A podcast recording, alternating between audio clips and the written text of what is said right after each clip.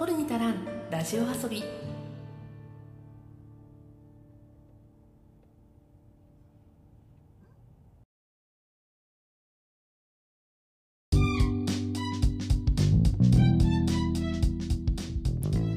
日本の片隅から中毒気味なエンタメ愛を叫ぶ番組「取るに足らんラジオ遊び」通称「トルタラジオ」へようこそ。いつでもポップとサブのカルチャーの合間を歌い立っているパーソナリティの花田花です。さて今日のオープニングなんですけれどもちょっとあの個人的なニュースをどうしてもちょっとお話ししたいので それから導入にしたいと思います。というのもですね私先日地上波ラジオに出演をしてまいりました。いやこれがね花田花としての出演だったら本当にめちゃくちゃ嬉しいんですけどそうじゃなくても嬉しいんだけどあの今回ですね私本名で出てるんですよ。しかもあの会社の看板を背負って出演をしているのであの声を聞いたら、まあ、聞いた人わかるんだろうけどさ 今回はあの番組名だったりとかいつ放送されるのかとかもう私自身は分かっているんですがその辺はちょっと伏せてお話をさせてください。すいません。あのですねちょっともう本当にこれすごく嬉しかったのが、まあ、あの会社の方にそのオファーいただいてで私があの社内でですねあの広告宣伝の対応の担当広報みたいなお仕事をちょっとしてるので、まあ、すぐ私の方に仕事が回ってきたわけなんですが今までですねその会社の広報のお仕事の中でテレビの出演だったりとかあと雑誌の取材の対応だったりとかそれとかまあそういう似たようなねタウン誌だったりとかあとチラシとか、まあ、そういうのの対応だったりとか、まあ、そういうあの全面的なこう広告宣伝の対応全部してきたんですけど媒体の中でラジオってなかったんですよ。もう私今の会社で仕事をして10年ぐらいになるんですけどラジオほんと初めてででしかもオファーをしてきてくださったラジオ局というのがですね FM 長崎だったんですよこのね FM 長崎だったっていうところに私が考えを覚えることを分かってくださる方はもうねトルタラジオちゃんと聞いてくださってる方だなと思うんですが、えっと、エクストラという形で以前今年の夏にですね8月の末に私が長崎県の稲佐山というところで開催されるスカイジャンボリーというねフェスに参加してきた話をした回があります。あのこれナンバリングされてないエクストラ扱いの回で収録をしているものなんですがその中でスカイジャンボリー。これを主催をしているのが、まあ、FM 長崎長崎県の FM ラジオ局 FM 長崎が主催をしているということで、まあ、私が中学生の時に自分から進んでラジオを聴くようになったきっかけのラジオ局であり愛してやまないラジオ局だという話をね熱苦しくしているのでもし聞いていないという方はぜひ遡ってこのスカイジャンボリーの回も聞いていただきたいと思うんですけれども。スカイジャンボリーの話してよかったなみたいな なんか言霊的なことがあったのかなってちょっと自分の中で思っちゃいましたよね2年間こうやってポッドキャストを続けてきてよかったなっていうのと、まあ、FM 長崎さんに対する愛をね語ったからもしかしたらこういうお仕事引き寄せられたのかなというか、まあ、ご縁があって本当にありがたいなという気持ちになりました。ね、あのやっぱりこうやって普段一人喋りを週に1回上げてるわけじゃないですか。あの最近ね頻度は低くなった方だと思います。あの週に1本だいたい1時間ぐらいこのトルタラジオでお話をしているものが私の音声配信の全てにここ何ヶ月かなりつつあるんですがまあ、この2年間でね短い収録もやりライブ配信もやったりとかいろいろやりましたよ。そんな中でこうテクニック的なものは全然磨けてないと思うんだけどただ2年前の夏に初めて収録したものと 今比べるとちょっとは成長してると思うんですよねちょっとはマシになってると思いたいんだよ自分の中でまあその2年間の積み重ねっていうものがある意味ちょっと言葉に出たかなっていうかなんていうのかなこうフリートーク力的なものは完全に鍛えられてはやっぱりいたんだろうなっていうのを今回痛感しましたね。一応あの前日前日だったんですけど台本いただいて今回15分ぐらいの収録させてもらいました。それで、えっと、残念ながら FM 長崎さんのあの会社の方に行って実際のラジオブースに入っての収録というわけではなくってあの収録の簡易的な機材をうちの会社の方に持ってきていただいてで、えっと、収録担当の FM 長崎の社員さんがお一人とあと番組のパーソナリティの方がお二人足を運んでくださってそれで収録に臨んだわけなんですがその、まあ、番組の台本っていうのが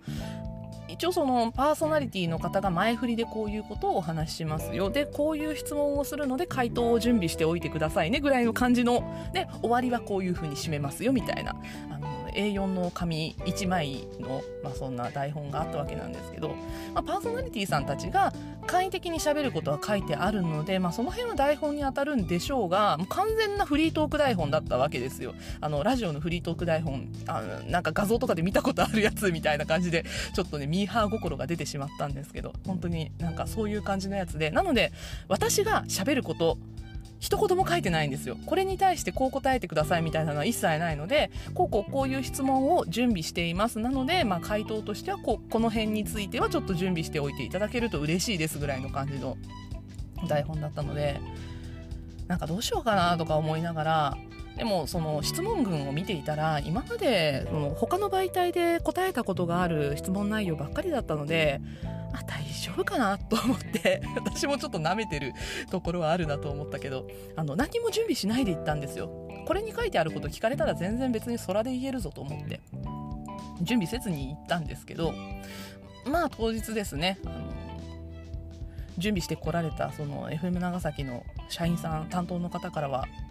書いてないんですか？大丈夫ですか?」みたいな感じでちょっと心配されたところから収録がスタートしたんですね。で、えっと、15分分の収録に対して、えっと、まあ、来られる時間、私も撮っている時間が1時間だったので、その1時間の間で15分分の収録取れればいいねぐらいの感じで来られてたんですけど、まあ、あの15分機材回したら15分ジャストで撮れましていやこれは本当にあの私が今まで ポッドキャストやってきてよかったなというかただね私あの一人喋りばっかりやってるので誰かと一緒にしゃべるっていうのがそのまあねライブ配信でコラボやったりとかはやってたりとかもするんですけどあのあとツイッターのスペースとかでねあの番組的にやってたりとかもすることはあるんですがそういう時だけなんだよね。誰かと受け答えをしてしゃべるっていうのはあんまりやってきてないので大丈夫かなって思いつつもその、まあ、パーソナリティさんの邪魔をしないぐらいの感じでだからあの普段私どんだけ喋りすぎかっていうのはねこの「トルタラジオ」が1人で1時間毎週喋ってる番組っていうことからも分かる通り私マジでクソおしゃべりなんですけど それをねちょっと抑えつつインタビューにお答えして15分っていうのをやりました。そしたら、えー、収録機材をプチッと切った後にあの FM 長崎の方がおっしゃったのが気持ち悪いぐらいうまくいきましたね っておっしゃったんですよ。なんかそういうことしてましたとか言われたんで、いや、いや、何もみたいな感じでちょっとしれっとして答えたんですけど、すごい嬉しかった、ある意味。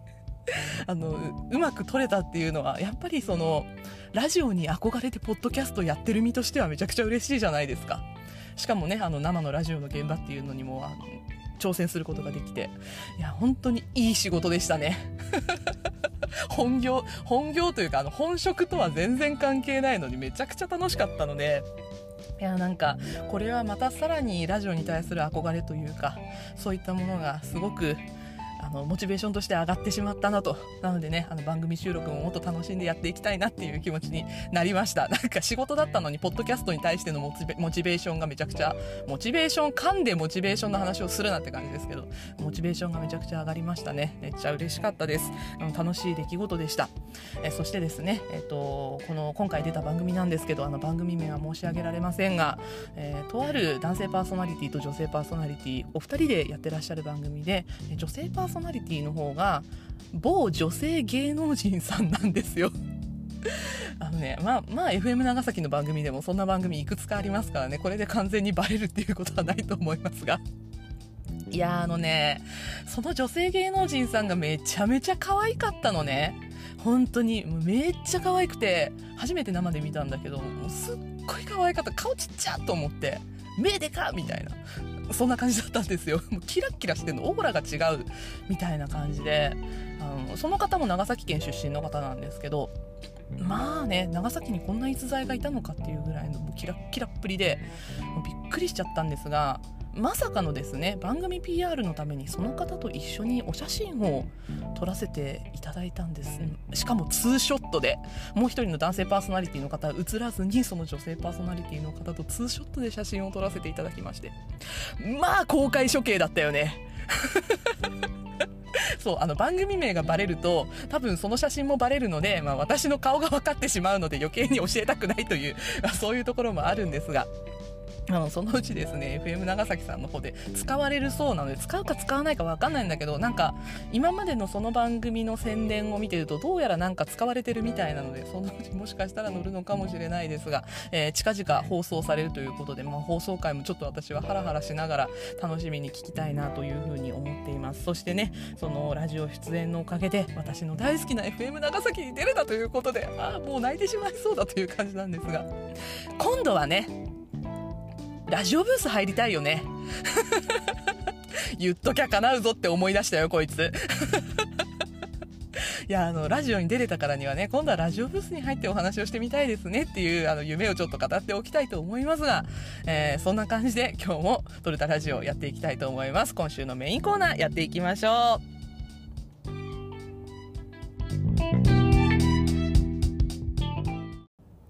エンタメモリー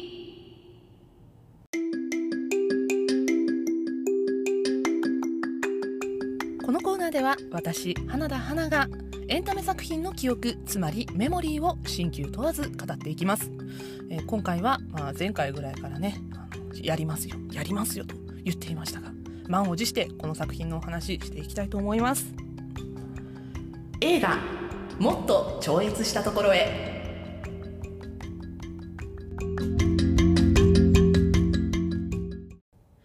はいというわけで待ちに待った映画がようやく公開されました。2022年10月14日公開の映画、もっと超越したところへについて今回はお話をしていきたいと思います。まあ私がこんなになんで待ち望んでいたのかっていうのはもう皆さんなら、察しのいいリスナーの皆さんならお分かりでしょう。私の大好きな大好きな愛してやまない最推しの俳優千葉雄大くんの出演作だからなんですね。えー、そしてですね、この作品、私残念ながら公開日に足を運ぶことができず、しかも、えー、先週の日曜日に舞台挨拶のライブビューイングもあったんですが、時間帯の関係上ちょっと足を運ぶこともできずにですね、今週の月曜日にようやく見てきたんですけれども、本当に良かった。そして、あの、それまでに、みな、見たくないなと思って、見ない方がいいなと思って我慢していた小説版についても、えー、ゲットして映画鑑賞後に小説版の方も読破しました。残念ながらこの作品ですね、あの、原作とされる演劇の舞台があるんですが、その演劇の舞台に関しては私全く、あの、知らないので、内容について、あの、今回の映画版と、原作になった演劇、ちょっと内容が違うらしいのでですね、えっと、今回演劇の方にはちょっと触れることができないんですが、えっと、映画版と、そして、小説版、この2つに焦点を当てて感想とお話をしていきたいと思います。え、まずはこのもっと超越したところへ、どんな作品なのか、あらすじをお話ししていきたいと思います。クズ男に沼る4人の女性。家に転がり込んできたストリーマーのレートをつい養ってしまう衣装デザイナー、マチコ。意味不明なノリで生きるフリーター、泰造と暮らすショップ店員、ミワは、泰造に絶大な信頼を置いている。プライドばかりが高く、承認欲求の塊である俳優の慎太郎のお気に入りである風俗嬢の七瀬は、今日も淡々と仕事をこなす。父親の会社で働くボンボンで、自己中心的なトムと共同生活を送る元子役のタレント、スズは、世話をするのも楽しそう。それなりに幸せな日々を送っていた4組のカップルに訪れた別れの危機。ただ幸せになりたいだけなのに、今度の恋愛も失敗なのか。それぞれの本音と過去の秘密が明らかになるとき物語は予想外の方向へと失踪していく。読むの下手くそになってる、なんか。えー、そんな感じのあらすじになっているんですけれども、えー、舞台としては、2020年の4月頃が舞台になっています。なんか、そのあたりで、ちょっと時間軸が巻き戻ったり、早送りされたり、あと2018年の時間軸での話がちょっとあったりするので、なんかその辺はね、ちゃんとあの、画面上分かりやすいように、カレンダーが出てきたりするのでね、まあその辺でちょっとチェックしていただくと、時間の巻き戻り具合とか、まあ時間の先に進み具合とか、まあその辺もわかるんじゃないかなと思います。というわけでですね、あの、この、作品、まあそもそも原作があるということで、まあ、原作脚本根本修子さんがされています。で、えー、原作が劇団月刊根本修子第10号舞台もっと超越したところへということなんですが、えっと、この舞台自体が2015年だったかな、えっと、それぐらいに上演されたものなので、まあ、今回時間軸が2020年、しかも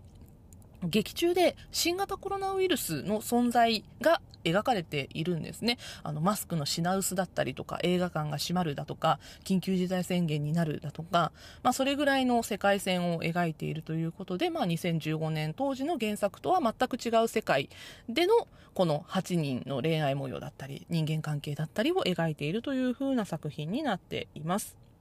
でね、この根本修子さんという方なんですが、去年まで、2021年までは役者さんとしての活動もされていて、で、この原作となる舞台、もっと超越したところへでは、えー、今回は前田敦子さんが演じているマチコっていうキャラクターを根本修子さんが演じていたそうなんですね。ただ、あの、どちらかというと、その小劇場だったりとか、まあ、あの、劇団での活動を主にされていた方なので、まあ、私はどちらかというと映像系のエンタメの方を追っかけている人間なので、あまり存じ上げている方ではなかったんですね、残念ながら。ただ、あの、千葉くんの活動を追いかけていると、名前を目にする方だったんですよ。なので、あの、根本修子さん、私、名前だけは存じ上げていたし、いくつか作品を見たことがあったんです。というのも、まずですね、えー、去年です。2021年、東京03とスターという東京03のコント番組というか、これ、あの、どう言っていいのか難しいんですけど、まあ、まあ、コント番組って言っていいよね、あれはね。あの、そういう番組があったんですけど、2021年の10月に4回だけ放送された番組があります。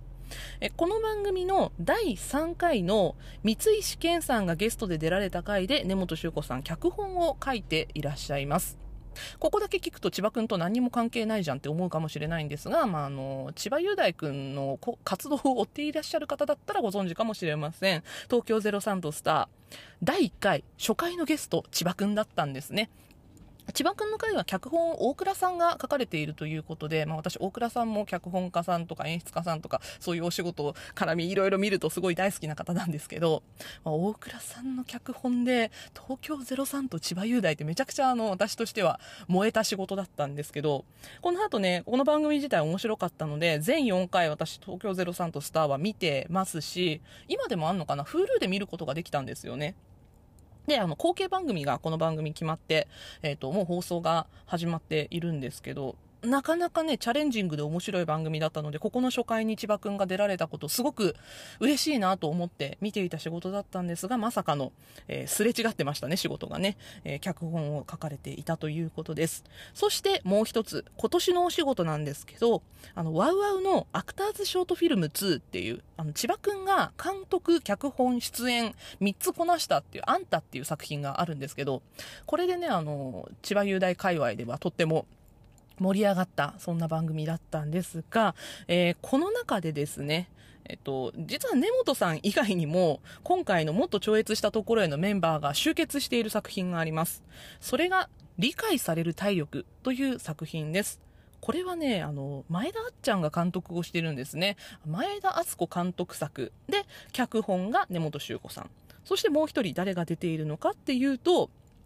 三浦貴大さんです。が、えー、出演者として出ているということで、あの、理解される体力3人もっと超越したところへのメンバーが出演しているということになっています。で、まあ、千葉くんもね、あんたで出ているので、まあ、総勢4名がアクターズショートフィルムには、アクターズショートフィルム2には関わっているということで、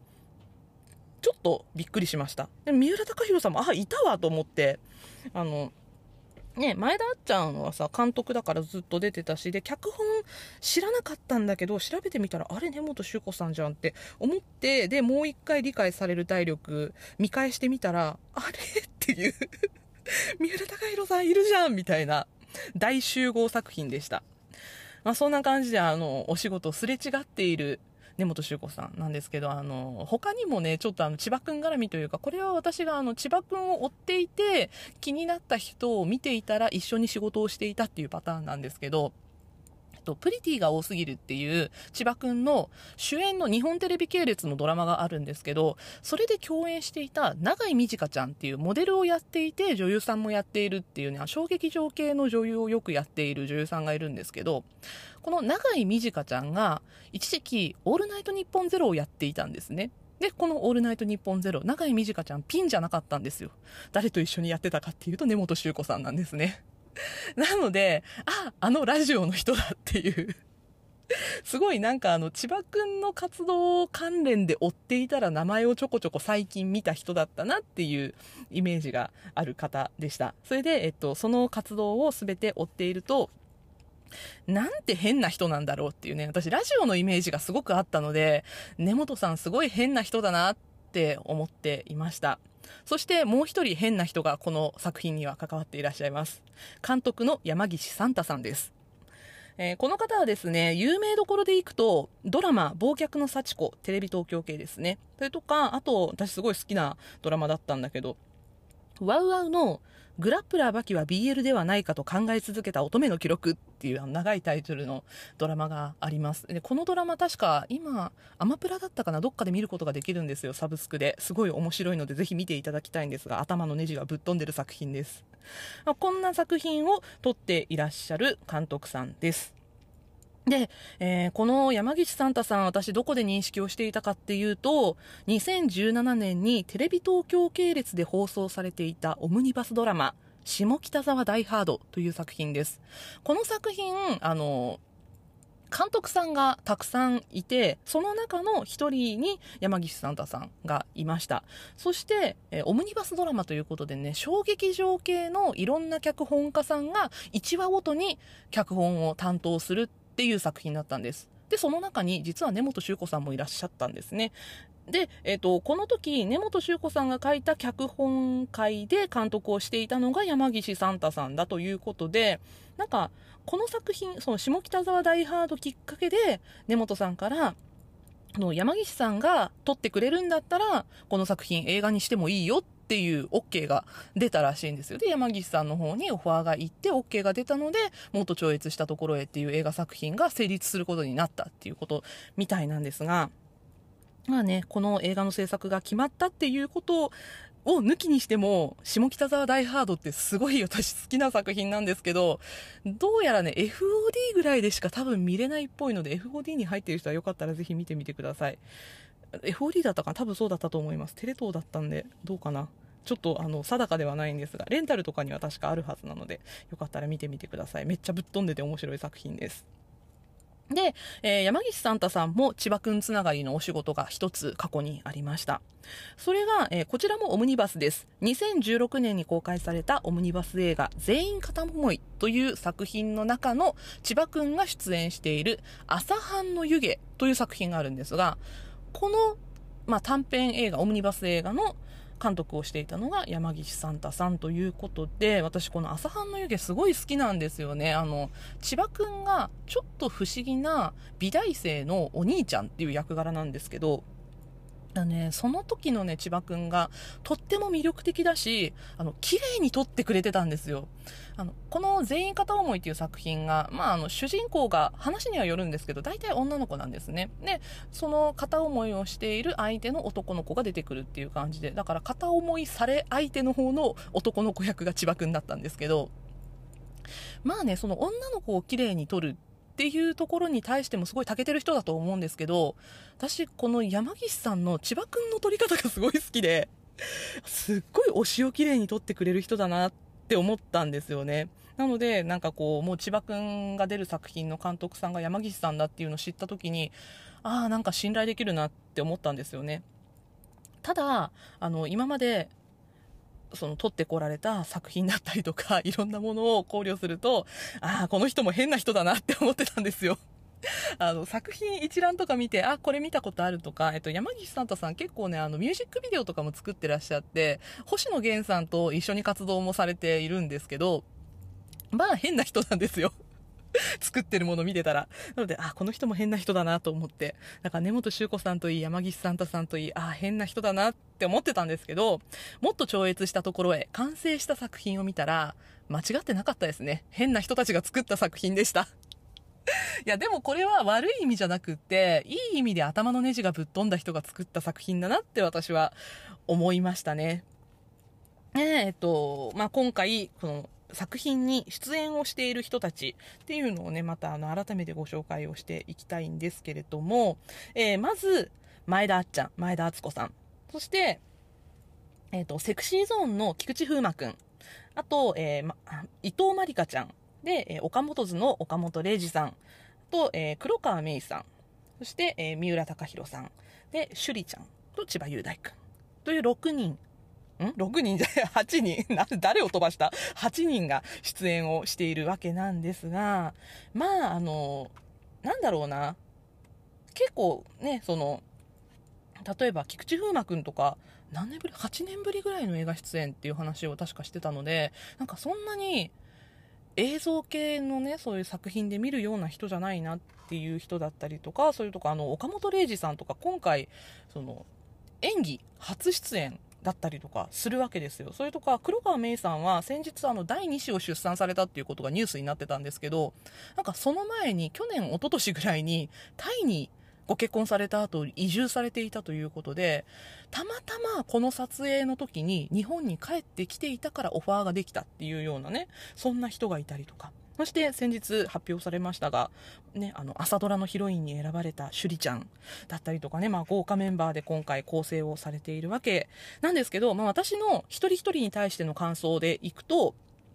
まずね、あっちゃん。最近さ、あっちゃんが邦画に出てるとものすごい安心するんですよ。安定感あるなと思って。で、あの、前田敦子って見ると多分面白い映画なんだろうなって最近思うことができるようになってきてるなってっていうふうに思います。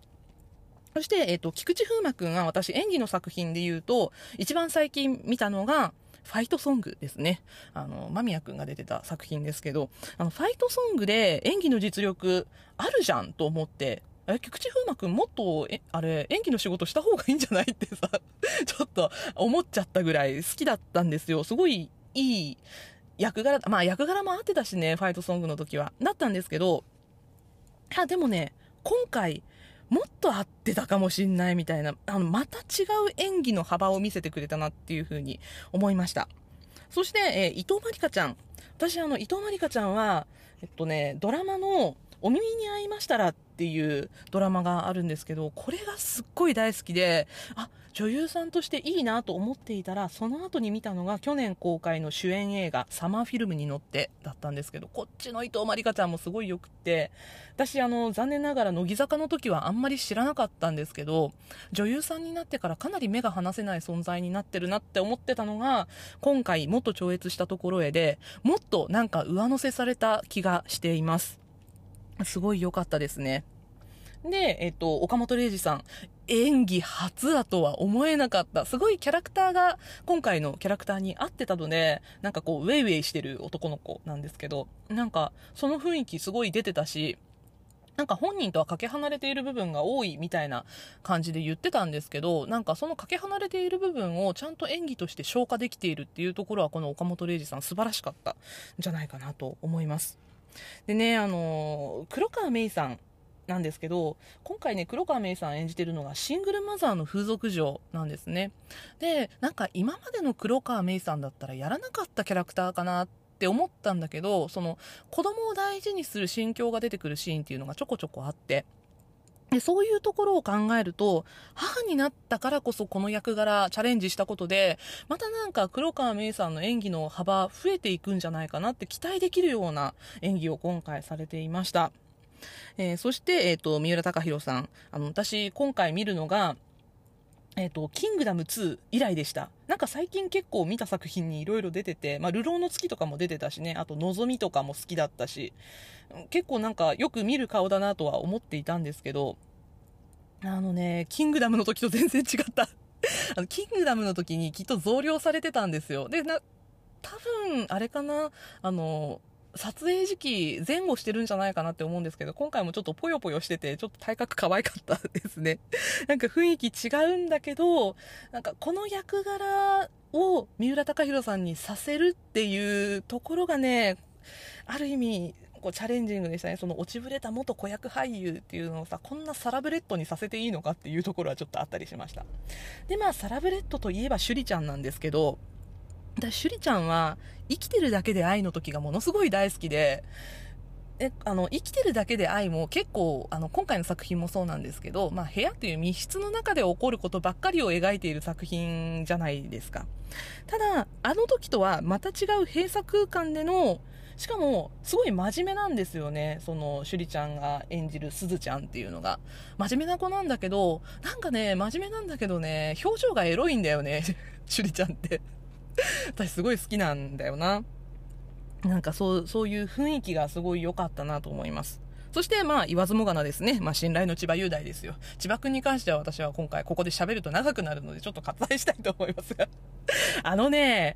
なんか今回みんなどのキャラクターも当て書きだっていう風に、あの、根本さんがおっしゃってたんだけど、当て書きの部分があるみたいな感じでおっしゃってたんだけど、あの、千葉くんと前田あっちゃんが最初にキャスティング決まってたらしいんですね。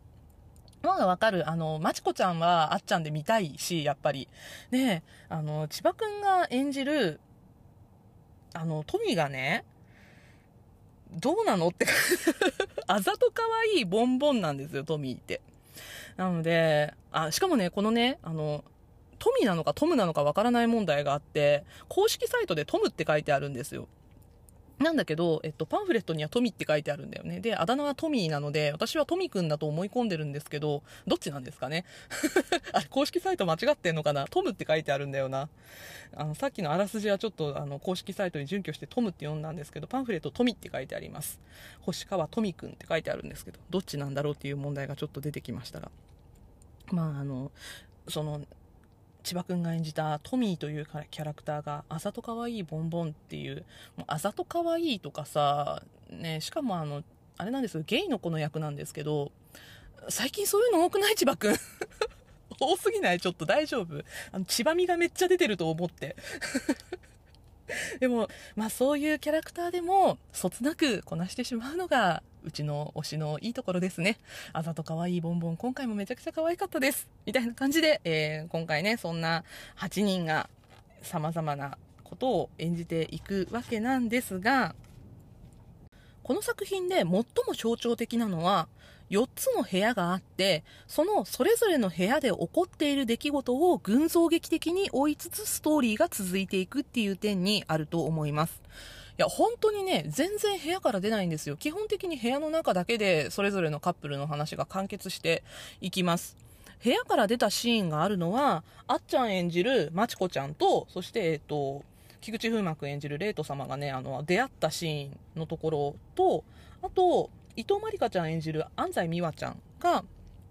アパートのドアの外に出るシーンと、あと一人で出かけるシーンがちょっとあるぐらいで、あとは、あの、出かけてくるねって外に出たりとかするシーンはあるんだけど、そこに一緒についていくとか、それとか、あの、外から戻ってくるシーンとかはあるんだけど、その前が描かれることもなく、本当に、あの、他者が介在しない閉鎖的な空間である、それぞれの部屋っていう場所で話が進んでいくっていう風になっています。で、そんな閉鎖された空間で描かれるからこそ見えるいびつな2人の関係性っていうのも会話劇だからこそそしてあの何て言うのかな視点が変わらないから同じ部屋っていう場所にずっといるからこそ浮き彫りになってくるものがあるなというふうに感じました。でさこの映画本当に予告編でめっちゃ男たちクズだクズだって言われまくってたんだけど私ねこの映画を見て感じたことは私そうじゃないっと思うんですよね。というのも、あの、女側も結構クズじゃないって思うところが、もうすでにプロフィールの部分からちょっとにじみ出てるんですよ。あの、8人それぞれがどんな役かっていうと、まず、マチコ。メンヘラと言われがちなデザイナー。可愛い男の子にとにかく目がない。で、レイトは、厄介系ヒモストリーマー。本当はバンドマン志望だが、根性なし。で、ミワが、見た目も心も彼氏に染まるギャル。彼氏の意見が絶対。で、泰造は根拠のない自信家フリーター。ノリと勢いだけで生きている。で、七瀬はシングルマザー風俗嬢。気合と根性で何事も乗り切る。で、慎太郎が落ちぶれた子役俳優、元子役俳優。プライドの高さだけは一人前。で、えー、鈴が今でも芸能界で生き続ける元子役タレント。あの人は今的なポジション、我慢強い。で、えー、富があざと可愛いボンボン、一見優しいが大事なのはいつでも自分ということで、このプロフィール読んだだけでも、私が思うのは、あの、クズじゃないのって、風俗嬢と元子役タレントだけじゃないですか。元子役タレント、あの、すずちゃんの方ね、は、あの、まあ、風俗嬢もそうなんですけど、プロフィールからクズ感は感じないんですよ。だけど、ちょっとあの、前の2人おかしくない？まちこちゃん、ま、まずメンヘラだし、可愛い男の子にとにかく目がない。可愛い男の子だったら何でもいいみたいな、あの、劇中でもセリフがあるんですけど、ちょっと、それはどうなのっていうところもあるし、美和ちゃんも悪い子じゃないんだけど、彼氏の意見が絶対だし、その、見た目も心も全部もう彼氏一直線というか、そしてあの、やってることがちょっとクズだったりするんですよね。あの、元彼に対してのところがちょっとあったりするんですけど、まあそういうところがちょっとクズかったりするので、あの、男たちだけが悪いわけじゃなくないかっていうふうにちょっと思ってしまったんですよ、私は。ねあの、これは私がどうしてそういうふうに思ったかっていうと、全員が全員に、やっぱり生きていく上での言い分があるなって思ったんですよね。で、ここは若干映画本編では描かれ足りていなかったのではないかなって思うポイントでもありました。で、この描かれ足りていなかったポイントを補完するような役割をしているのが小説版だったなというふうに思います。で、この小説版ですね、9月15日、つまりあの、映画の公開よりも1ヶ月ぐらい前に発売されている本なんですけど、あの、ノベライズではありません。小説版なのがポイントです。もちろん、えっ、と、今回の原作脚本の根本修子さんが書き下ろしで書いていらっしゃる小説なんですが、えっと、映画版のもっと超越したところへに準拠して、ただね、あの、映画にないシーンとかも書き加えられているし、それ以外にも、あの、男性サイドからの観点で描かれたシーンがあったりとか、あと、劇中にはないそれぞれのキャラクターのモノローグが入っていたりとか、あと、それぞれの過去に触れるシーンがあったりだとかして、あ、この人ってこういうことを考えていたんだとか、この人ってこういう過去があったからこういう行動に出るんだとか、そういうことが小説版ではよりわかりやすくなっていました。そして小説版と映画版、大きな違い、もう一つあって、部屋から出てるんですよ、小説版。あの、部屋から出て外で何、何らかをしているシーンっていうのが、ちゃんと描かれています。そして、あと、二人きりの話じゃなくなってるんですね。えっと、映画で言ったら、本当にモブだったりとか、それとか、あの、なんていうのかな、もうセリフも何にもない、姿だけそう、もう登場するような人に名前があったり、セリフがあったり、したりとかするので、本当に映画だけでは見えなかったところを小説版は足してくれてるんじゃないかなっていう、まあ、そういう観点からいくと、私は映画を見た後に、鑑賞後にこの小説版は読むことをお勧めしたいなというふうには思いました。ただ、あの、小説版ぜひ合わせてお楽しみいただきたいなとは思うんですが、小説版読んだからって映画版見なくていいっていうわけではなくって、やっぱりその映像には映像の良さがあるし、あの、映画版を見ていないと、なんとなくピンとこないようなところもあったりして。そういうところもあるので、ぜひね、合わせて楽しんでいただきたいなというふうに思うんですが、映画がね、物足りないとか、映画だけでは言葉足らずというわけではないんですよ。ちゃんと映画だけで完結しているし、ただ、映画は映画で、その、映画的ではない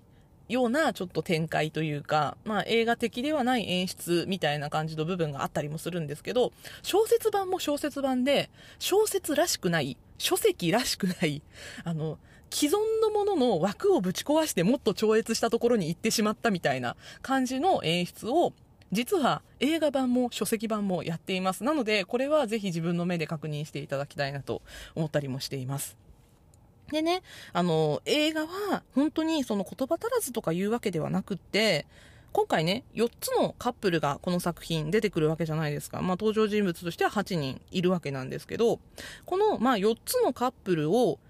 映画の総時間、えー、今回この作品119分の作品なんですけど、4カップル119分で見せるってなると、なんかそれぞれのカップルの話っていう風にしてみたら、各持ち時間30分ないんですよね。119を単純に4で割ったら 29. 点いくらでしょ？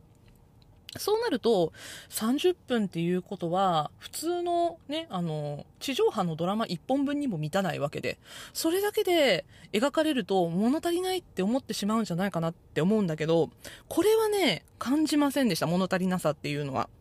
これが、あの、どうして起きたかっていうと、場面転換ごとのセリフのつながりっていうのがかなり存在としては大きかったんじゃないかなというふうに思います。これね、ある意味具体的な演出だとは思うんですけど、別の場所にいて、全然別のことをしているし、なんなら面識もない人たちなのに、同じセリフを同時に言って場面が転換するみたいな。これって舞台でたまに見る手法じゃないかなって思うんですけど、これをずっと続けることによって場面転換して話が続いていくっていうような感じを、ストーリーのつなげ方としてね、このもっと超越したところではやっていました。で、えっと、これがね、どういう効果を生んだのかっていうと、まず、テンポの良さ。やっぱり場面がポンポン変わって、ポンポンいろんなところで話が進んでいく。なんか、その会話劇であるっていうところでの、まずテンポの良さっていうのと、まあその会話劇のテンポの良さ、一番感じたのが、これあの、エコひいきになっちゃうかもしれないんですけど、あの、すずちゃんとトミーのところが一番、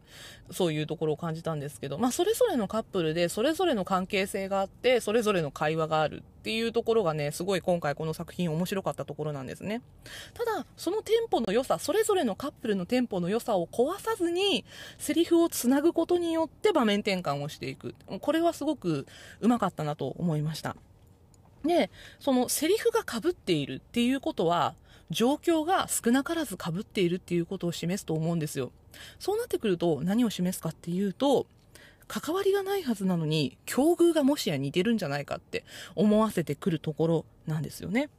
で、これ境遇が似ているってどういうことかっていうと、言葉が似てくると何が似てるかっていうと感情が似てるんですよ。喜怒哀楽を共有してるように見えるんですね。この作品の中で一番、あの、大きく共有されたセリフっていうのが、女の子たち4人全員が声を合わせて言う男たちを追い出す時のセリフなんですね。まあ出てってよっていう感じのセリフがあるんですけど、このセリフが、まあ何を表していたかっていうと、悲しみであり、怒りであり、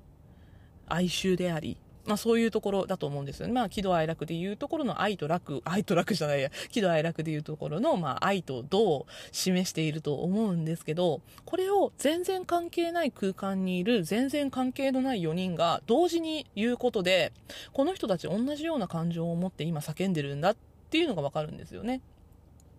なので、まあ、この感情を共有した4人がどういう行動に出るのかっていうのがその先気になるというような展開になっていくような作りになっていました。で、えー、この同じセリフがあった後、まあ、後日談みたいな感じになっていきます。というのも、まあ、お別れを描いているからですよね、ここで。あの、クズ男たちを切って4人の女の子たちがどう生きていくのかっていうね、まあそこから後日談みたいになっていくわけなんですけど、そこで、この作品、一度終わったかって思う演出があるんですね。あの、なんていうのかな、ネタバレというか、まあ、あの、わかりやすく言うと、エンドロールになったのかっていうふうに思わせてくるんですよ。あれね、一瞬で切ったのすごい良かったと思います。というのも、始まったら立つ人いるじゃん。エンドロールって。よかった、あそこ短くて。え？ってすぐ終わっちゃうんですよ。でも、その、一回映画本編終わっちゃったのかって思わせて、で、あの、なんていうのかな、絶妙なタイミングでしたね。その、エンドロールが始まってしまって、え、ここで終わりなのって見てるこっちも思うし、じゃあ帰ろうかなって、終わったんなら立とうかなって思う人が出るようなタイミングで続きが始まるんですよね。あれはもうちょっと長かったら多分もっと立ってる人が出ると思うし、そしたらね、あの、私みたいにエンドロールは立つなっていう過激派が いるじゃないですか、映画館には。まあそういう人たちがね、ちょっと怒りを覚えることもなく、うまいタイミングで続きが始まったなっていうふうに今回思ったんですが、あのその一度終わったのかって思うような演出の後の怒涛の流れっていうのが、今回とっても演劇的でした。なので、ここ好き嫌いが分かれるかなっていうのは正直見た後に思いました。というのも、この後ですね、あの、ある意味メタ的な展開になるんですよ。このメタ的な展開を許せるのか、楽しめるのかっていうのが、この演劇的な演出を楽しめるかどうかっていうね、あの、だから、ここのせいでこの映画面白くなかったって思うのか、これがあったからこの映画笑って終われたなって思うかの分かれ道だったんじゃないかなというふうに思います。あの、実際にレビューもちょこちょこ見たりとかしたんですけど、本当にここで意見が割れていたなというふうに今回思いました。で、私はこの演劇的なメタ展開ではないんだけど、えっって思うような、あの、映像の作り方で思い出したのが、えー、映画、クレナズメという作品です。あの、成田凌くんが出てた作品なんですけど、私この作品結構好きなんですよ、クレナズメっていう作品も。あのね、ただこのクレナズメ、途中で突然の CG を使うシーンが出てくるんですね、現代劇なのに。なんじゃこれって思ったシーンがあったんですよ。なんかそれを思い出してしまって。で、なんで私がクレナズメをこの時に思い出しちゃったのかなっていうと、いくつか理由があるんですよね。まず、この、なんじゃこれっていう あの、演劇的な作り、その、なんだろう、もっと超越したところへの、えっと、演劇的な演出っていうのと、クレナズメの演劇的な演出って、全然関係ないんですよ。全然違う。でもどっちも、あ、これって劇場だったらやってそうだなって、あの演劇として小劇場とかだったらやってそうだなって思うようなどっちも演出なんですけど、同じような演出ではないんですね。全然手法の違う演出なんだけど、まあ、ありそうだなって、演劇作品を映画にしたからこういう風になったんだろうなっていう風に思える演出だったっていうことがまず一つ。そして、えー、今回のもっと超越したところへもそうなんですけど、クレナズメももともと演劇作品だった。小劇場で作られていた演劇作品だったっていう共通点があることがもう一つ。そしてもう一つ、共通する出演者として前田敦子さんがいらっしゃったことです。しかも、前田敦子さんが出ていたっていうのが共通点なだけではなくって、前田あっちゃんがどちらの作品でも切れて叫び散らすシーンがあります。だから、切れて叫ぶあっちゃんがいるっていうところで、またね、なんか、あ、クレナズメ思い出したみたいな。で、私、クレナズメのあっちゃんすごい好きなんですよ。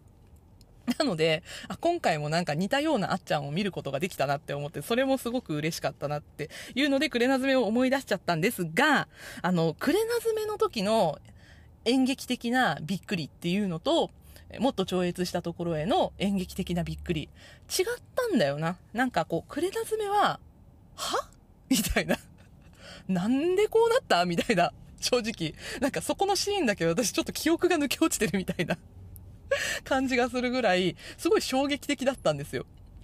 なんだけど、あの、もっと超越したところへは、その演劇的な展開が出てきたことによって、何これ嘘でしょ？受けるんだけどみたいな、ちょっとあの、心のギャルが出てきてしまうみたいな。私はね、なんかそういう風な感じがしました。なんか、あ、笑って、あははで終わったなっていうのが、もっと超越したところへだったなっていう風に思います。で、その展開が起こる前までの、その、引っ掛けエンドっていうんですか、あの、一度終わったっていうような演出のところまでで、もしも、この、もっと超越したところへ終わっていたら、もしもですよ、ここで話が終わっていたら、私は、あの、自己中で見えっ張りで弱い男たちに見切りをつけて、終わりの幕引きっていうのを自分でできるんだぞっていうようにやって、ここから強く生きていくんだっていう風に、次の人生に向けて足を踏み出す女たちの意地みたいなものをちょっと感じたんですよ。で、まあ、そこで終わってたらね、あの、その女たちの意地を描いた作品だみたいな、だからなんかこう、新たなラブストーリーみたいな感じで、まあ、終われば、良作だとは思ったと思います。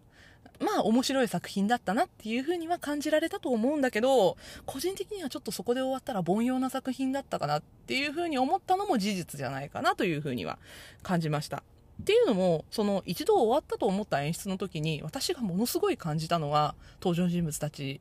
その女の子4人たちに関してね、思ったのが、それで終わりでいいのかよって思っちゃったんですよね。で、まあ、それをひっくり返してきたわけなんです。その続きの話では。ただそのひっくり返してきた終わりが、私にとってトゥルーエンドだったかっていうと、いや、それもそれでお前らそれでいいのかよって思っちゃったんだけど、まあそれはそれでね、その4人の人生の選び方だから、その引っ掛けエンドで終わる終わり方も、4人のそれぞれの生き方だし、ね、その、その後引っ張った後のエンドで出てきた終わり方っていうのも、それぞれの人生の選び方だから、どっちを選んでも別に不正解ではないんだけど、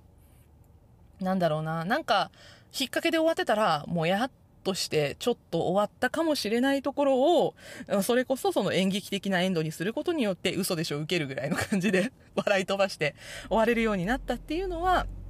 このもっと超越したところへの評価できる部分であり、そして、まあ、あの、評価が分かれる部分でもあるなというふうに思いました。これはね、あの、完全にネタバレしてしまうと面白くないので、ぜひね、あの、現在まだ劇場で公開中なので、その公開されている間はぜひ劇場で、そして、あの、何らかの形でね、あの、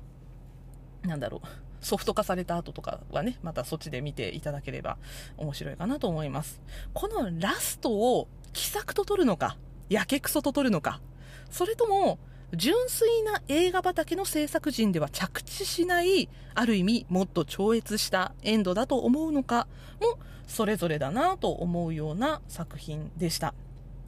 で、最後に、あの、それぞれのカップルに対する個人的な感想をちょっと述べていきたいと思います。まずね、あの、あっちゃんと風磨くんのところ。私ね、ここのカップル一番嫌いだったんだよ。あの、あっちゃんと風磨くんに対してはね、あの、ビジュアルはすごい良かったし、二人とも演技もすごい上手かったし、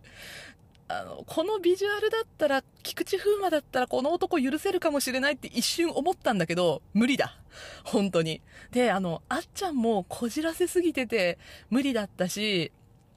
あのね、その、可愛い男の子だったら何でもいいっていうのが、実はあの、小説版の方でもうちょっと感情だったりとか、あと性欲みたいな部分がもうちょっとしっかり書かれていて、それが私は正直すごく気持ち悪くって、ダメだったなっていう風にちょっと思っちゃったんですよね。まああの、風磨くん演じるストリーマーのレートっていうのが、ほんと薄っぺらな人間で、全部嘘言ってるみたいにしか聞こえなくって、ねなんか、こう、なんだろうな、まちこちゃんに対していろんな言葉を言うんだけど、例えば、その、ツイッターですごいメンヘラアピールみたいになってたから、寂しそうだから一緒にいてあげるよみたいな話をしたりとか、それとか、そんな服着たらダメだとか、とかね、あの、家から出るときはブラをつけてから出ろとか、それとか、お弁当買ってきてあげるねとか、それとか、リンゴジュース買ってきてあげたねとか、なんかすごい押し付けがましかったりとか、もうそういうとこも全部嫌いと思って、もうマジこの男無理って思ってね、なんかもうほんとキモいなって思ったんですけど、だからなんか、あの、レートは一番見ててきつかった。あの、この作品の中で一番のクズ男はレートじゃないかなって、うん、あの、私は一番無理だなって思いました。で、あの、あっちゃんも、なんかね、結局は面食いなんですよ。顔が良かったら何でもいいっていう、あの、まちこちゃんね。そのあっちゃん演じるまちこちゃんが、その顔が良ければ何でも許してしまう系の、その、紐男育成期みたいに、レートに対してはなっているし、で、あの、過去のシーンの時も、なんか顔がいいからそうなったんだろうみたいな、ちょっとこっちもうがった目で見てしまうところが出てきて、ああ、嫌だなって思っちゃったのがまちこちゃんに対しての感想でした。なので私は本当にあの、このね、この作品においては多分メインビジュアルを前田あっちゃんと菊池風磨くんが務めてたんだけど、なんかね、見た後ね、マジこいつらムカつくと思って いやー、本当に一番二人とも無理だったなっていう風に思ってしまいました。で、えっと、伊藤まりかちゃんと岡本玲二さんのカップルね、えっと、この二人、あの、見た目はね、本当にね、あの、チャラくって、なんか、ドンキにいそうなカップルっていう感じなんですよ。なんか、ドンキでうろうろしてそう、二人とも。な感じの、えっと、美和と泰造っていうカップルなんですけど、えっとね、まずね、あの、部屋がリアル、すごい。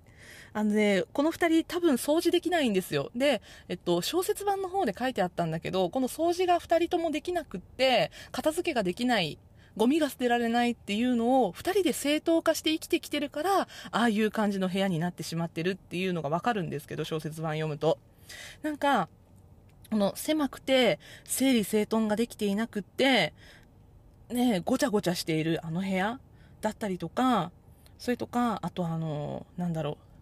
泰造がいっつも笑わせてくるんですよ、美和のことを。で、美和がもうね、泰造が何言っても、なんか、あの、タイちゃん最高みたいな感じでケラケラ笑うんだけど、あれが可愛くもあり、若干その若さが羨ましくもあり、そしてあの二人だけの世界っていう、なんだろうな、この作品の中で多分この二人が一番閉鎖された空間にいるんじゃないかなって思わせてくるところが、怖い。うん、なんか、一番お互いのことをさらけ出して見せているようで、実はお互いのことをこの2人何にも知らないんですよね。あの、その後のシーンを見るとわかるんですけど、本当にお互いのこと全然何にも知らなくって。だから、怖いんだよね、お互い自分の過去が。で、あの、泰造の過去マジでクズです。私もうこの過去を知って、マジで泰造許せなくなったし、ほんと大嫌いなんですけど、そうだなレイトと泰造が本当マジで並んで二人嫌い。この、この二人はマジツートップでクズだなと思って、ツートップで大嫌いだな、っていうふうに思いましたね。で、なんかその、泰造が美和に対して優しくするのって、全部自分のためなんですよね。なんか、その美和がコロナじゃないかって、あの、咳込んでて、具合悪そうにしてて、コロナじゃないかって思った時に、すごい優しくしてるように見えて、トイレに行ったら、いたとこ全部消毒したりとか、なんか、先んじて風邪薬飲んだりとか、なんか、嫌味じゃないかんね、とか言いながら、いや、お前、それは自分を守るために全部やってるだろうみたいなね、そういうところが透けて見えて、マジでこいつ嫌いだなって思いました。でね、あの、風俗嬢やってた黒川芽衣ちゃん。あのね、この風俗嬢の七瀬ちゃんっていう役なんですけど、七瀬はね、別に全然クズじゃないと思う。その、七瀬が慎太郎に対して隠してたとこ、ことっていうのがあるんだけど、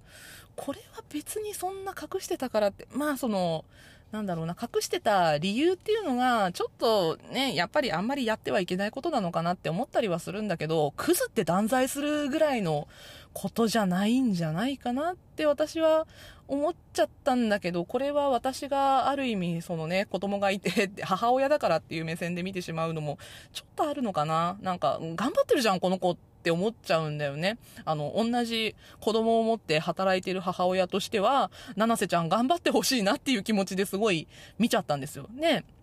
あの、何にも知らないバカだからみたいなことをすごい言うんだけど、で、自分が風俗嬢であることを正当化したりとかもするんだけど、でも、風俗嬢って、その、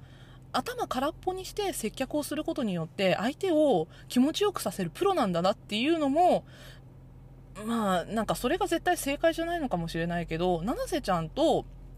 慎太郎の間では完全にそれが正解になっているような感じを受けたんですよね。なので、なんか、七瀬は全然めっちゃいい子だし、これからの先の人生頑張って生きて幸せになってほしいなって思いました。ただ、慎太郎ね、ほんと嫌い。プライドクソ高いんだよこういう男一番めんどくさいよね。あの、男じゃなくて女でもそうなんだけど、プライド高いやつ一番めんどくさいよね。ねもうここまでプライド高いと、誰も相手してくれないと思うし、プライド高く生きてきて、しかも過去の栄光にすがって生きていて、いいことなんて一つもないと思うんですよ。だからね、早くそのプライド捨てなって、慎太郎に対してはすごい思いましたね。あの、これ風俗嬢とさ、お客さんのシーンだからそういうシーンがあるんですけど、濡れ場的なやつがあるんですけど、あの、行く時のセリフどうかと思うよ。マジで気持ち悪いからやめた方がいいと思うんだけどっていうのは、客観的に見てたら思うんだけど、まあ、あの、七瀬と慎太郎が幸せならそれでいいと思います。えー、そして最後に、えっ、ー、と、トミーと、えっ、ー、と、すずちゃんですね。まずね、あの、トミーが私はあんまりクズだと思えなかったこれは、なんだろうな、その、推しがやってるからっていう、その推し補正があるのかなって思ったんですよ。私もちょっと反省したんですよ。その、推しがやってるから全部可愛いなんて思っちゃいけないぞって、あの、自分のことをちょっと顧みたんですけど、でも、あの、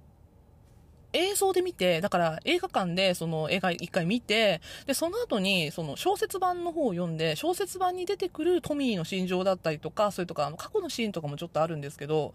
そういうところを全部読んでみて、で、あの、星川トミーっていう人物像を私の中で組み立てていった結果、確かにボンボンだし、あざといし、その、なんていうのかな、ゲイだから女の子が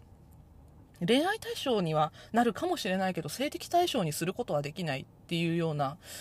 まあ、そういうね、だって、それって直せることじゃないじゃん。なんか、その、私気に食わなかったのが劇中ですごいオカマオカマって言うんですけど、その、トミー自身が自分のことを自虐してオカマっていう分には別に構わないんだけど、これ言葉狩りみたいですごい嫌なんだけど、その、トミーに対して、他の登場人物がオカマっていうのすごい嫌だったんですよね。だってなんか別称じゃん？今、もう、その、なんていうのかな。じゃあ、じゃあなんて言えって感じなんだけど、その、他人が、他のキャラクターがトミーに対して、オカマっていう時って、君はゲイだからって言えたと思うし、なんなら他のシーンで、ゲイっていう言葉が存在してるのになんでお前らそんなにオカマっていうことにこだわるのかって、私はすごい思っちゃったんだよね。これ言葉狩りみたいで本当よろしくはないと思うんだけど。ただ、その、なんだろうな。立場的にゲイが弱いのかって言われたら別に弱くもないし、なんか、トミーは自分からそのアプリを使ったりとかして恋愛することによって、ちゃんとさ、自分の居場所を作ろうとしてるじゃん。で、なんか、自分がそのゲイであることをちゃんと受け止めてそうやって生きていこうってしてるっていうのはなんとなくわかるし、まあ、それに対してもうおかまなのに好きになっちゃってごめんなさいって思うのも違うと思うんだよね。あの、すずちゃんがそういう感情を持つっていうシーンがあるんですけど、なんか、すずちゃんがそれに対して謝ってしまうっていうか、それを間違ってるって思うのも、また違うと思うんですよ。なので、なんか、ちょっとその、トミーとすずちゃんの関係性においては、なんか、あの、LGBTQ 的な、とか言ったら、なんか嫌な批評になっちゃうな、ちょっと嫌なんだけど、その、現代的な、その、性の関係性において、制作側があまりアップデートされてないのかなっていうような気持ちをちょっとだけ受けてしまいました。ただ、それが嫌味にならなかったのが、千葉くんと趣里ちゃんの、その、演技力とキャラクター作りで、なんか、いい感じに、こう、ほわっとまとめられていたなというふうには思います。なんかね、嫌な気持ちにはならなかったし、その千葉くんが自分オカマだからっていうセリフを吐くことによって、うん、なんか、あ、そっか、前向きに受け止めてるんだよね。それに関してはっていうふうに思えたんだよね。でも、あの、その後、トミーとスズちゃんが喧嘩して、トミーがスズちゃんに吐いた今後の人生計画、本当によろしくなかったとは思います。それは言ったらあかんやろっていうことをすごい言っちゃってたから、それを口にするんだったらもう最初から言わない方がマシだよっていうのはちょっと思ったね。でもあれって、売り言葉に買い言葉みたいなところがあるから、トミー全面的に悪くないぞって思ってたんだよね。で、なんかそういう風に思ったのが私は千葉くんのことを推しているからなのかなって思ったんだけど、実際ちょっとレビューとかいろいろ見てみると、トミーは靴じゃないと思うって書いてる人が結構いて、あ、私だけじゃなかったと思って。しかもあの、なんかそういうアカウントとか、あの、ちょっと詳しく見たら、全然あの、千葉くんのファンとかじゃない人とかがさ、あの、千葉雄大久しぶりに見たけど可愛かったとか言ってる人たちがそういうこと言ってて、私は若干 安心しました。いや、でもトミー本当悪くないと思うんだよな。しかも、あの、トミーについて、もうちょっと掘り下げたいと思ってる人はね、ぜひ小説版読んでいただきたいんですけど、トミー被害者なんだよね。その、なんていうのかな、自分がオカマだって言って、そういう前向きにさ、そのオカマキャラを自分で作っていて、で、自分がゲイであることを受け止めていて、しかも、その、親もね、トミーがゲイであることを受け入れてくれてるんですよ。だから、その、ゲイとして前向きに生きてるトミーに対して、こういうことしたらいけないと思うんだよなっていう行動をしているキャラクターが小説版の中にいて、で、そういう背景って映画の中では描かれていないけど、あった過去としてちゃんとあると思うんですよ。なんかそれを思うとすごいトミーがかわいそうになってきてしまって、あの顔が千葉雄大だから余計にかわいそうになってきてしまって、いやー、トミーはこれは全然、その、悪いところがないわけではないけど、クズと断罪する、あれでもないし、その過去の話に関しては、この子被害者だと思うけどなっていうふうに思っちゃったな。ただ、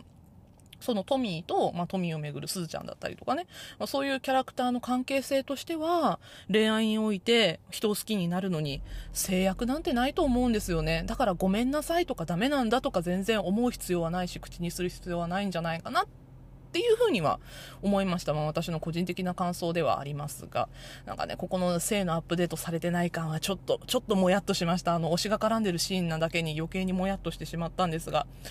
本当それを消し去るほどの、あの、公演を見せてくれた千葉くんと趣里ちゃんには本当に感謝をしています。すごい良かったなと思います。あとね、この映画の中で、一番最初と最後ら辺にちょこっと出てくるお米。お米の食べ方。あの、あっちゃんはお米を買って帰ります。そのお米を何キロ買って帰るかですごい悩むんだよね。何キロなら持てるかなっていうのは悩むんですよね。で、で、えっと、あっちゃん、あっちゃんってすごい言っちゃう。まちこちゃんがそのシーンなんですね。で、えっと、すずちゃんは丁寧にお米を研いで雑穀を入れて家で、しかもルクルーゼで、あの、ご飯を炊くっていうすごい丁寧な仕事をしているところが見えるし、風俗嬢の七瀬ちゃんは、家でラップで握ってきたおにぎりを仕事の途中にかじるっていうシーンがあってそしてまあ掃除ができない家事ができないであろ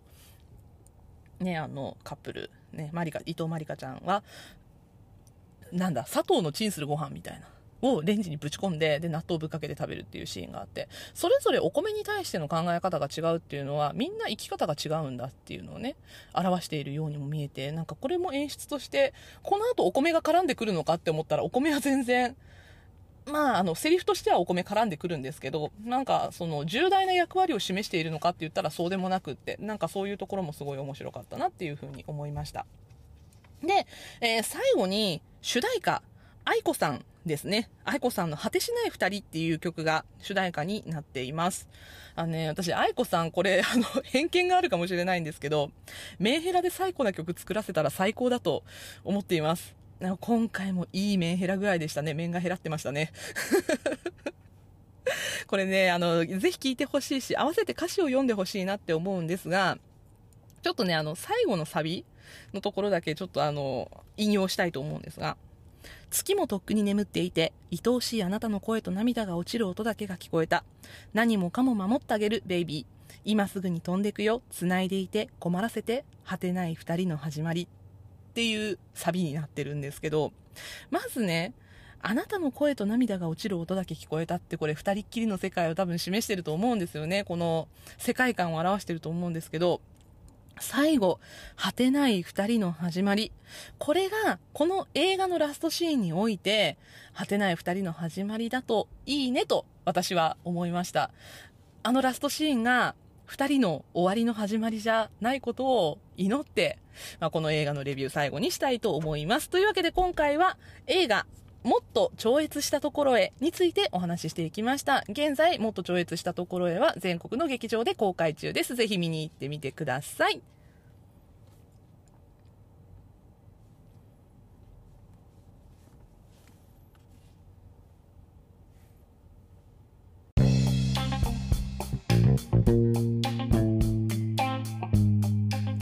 エンディングです。というわけでね今回は映画もっと超越したところへのお話をしていったんですが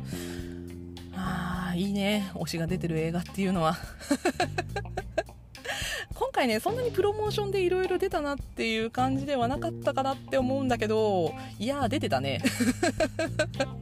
結構出てましたね。あの思ってみれば。割とあのあれじゃないですか。菊池風磨くんと前田あっちゃんとそれと千葉くんっていうセットとかで出てるのとかもあったりとかして。ねあのグータンには風磨くんと千葉くんが2人で男グータンに出てたりとか。うんなんかいろいろ今回番宣も楽しむことができたのでいや推し活はかどったなって思うと同時にやっぱりね舞台挨拶のライブビューイング行きたかったないやあのね日曜日にやるのは全然いいんですよ。日曜日にやる方がだってみんな行けるじゃん。みんな休みだし。まあ私も日曜日休みだからさ、日曜日行けるじゃんって思ったんだけど、あの、まあ私とね、その自分の生活上、ちょっと酷だったなっていうのが、今回ね、日曜日のね、夕方6時半からだったんですよ。ライブビューイングが。結局6時半から本編始まって119分やってでその後舞台挨拶のライブビューイングがあって終了が夜9時過ぎだったんだよね今回ねあのー、子持ちはいけませんでした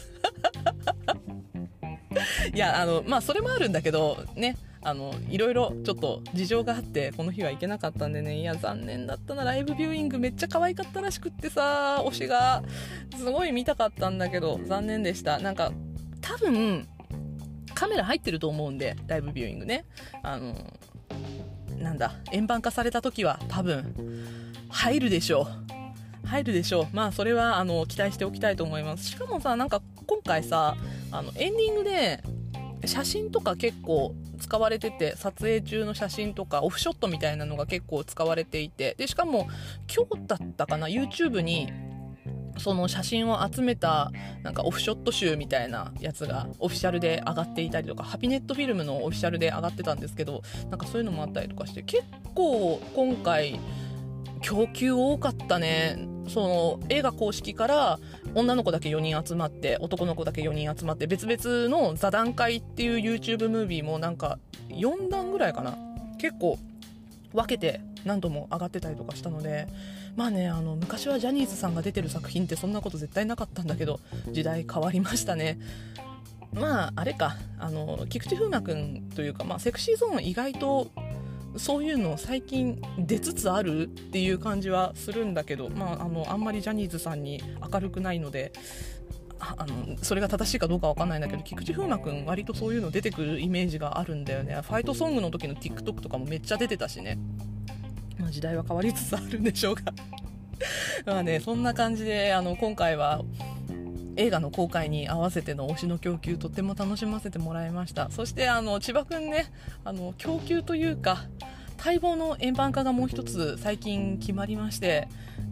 あれすごい嬉しかったんだけどさあの「オールナイトニッポン」の55周年記念公演あの夜を覚えてるブルーレイになるんだって。ブルーレイになるっていうのはだいぶ前に発表されてたんですけど発売がようやく決まりました。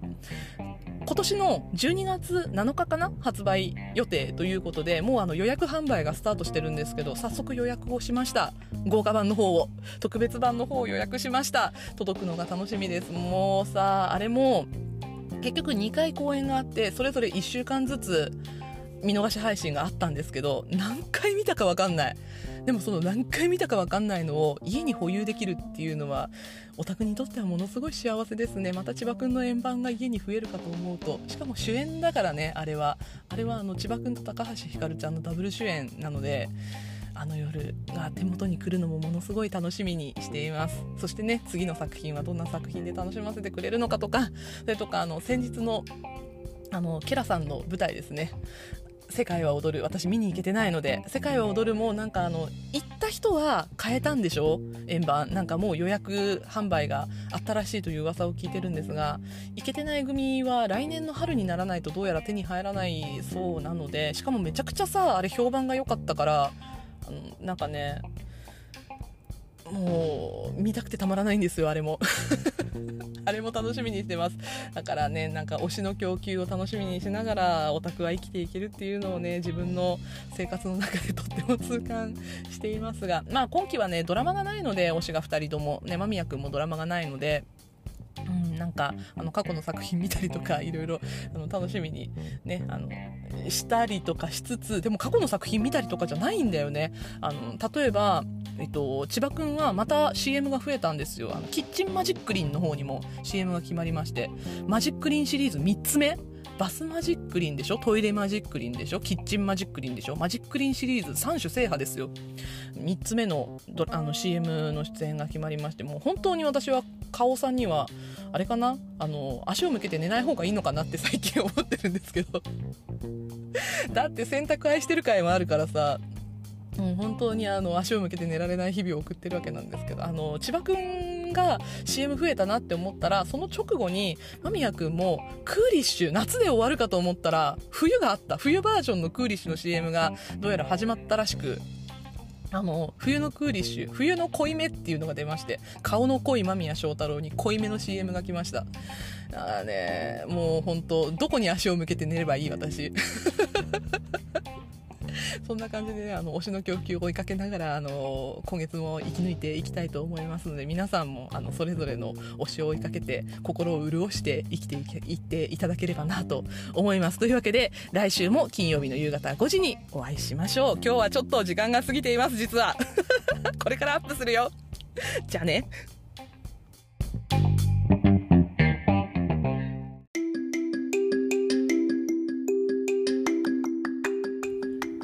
らんラジオ遊びは地方在住映像系エンタメカルチャー好きの Y 世代がはっと息を止めたよもやま話を好き勝手に一人語る番組です。番組へのご意見ご感想取り上げてほしい話題などは概要欄のメールフォームからお送りください。花田花が思うままに更新する Twitter、Instagram、 note もあります。そちらもぜひフォローよろしくお願いします。また Twitter、Instagram では「ハッシュタグトルタラジオ」で感想もお待ちしております。ハッシュタグトルタがひらがなラジオがカタカナでお願いします。では今週はここまで。エンタメには中毒性がございます。用法用量を守って正しくお楽しみください。お相手は花田花でした。改めてまたね。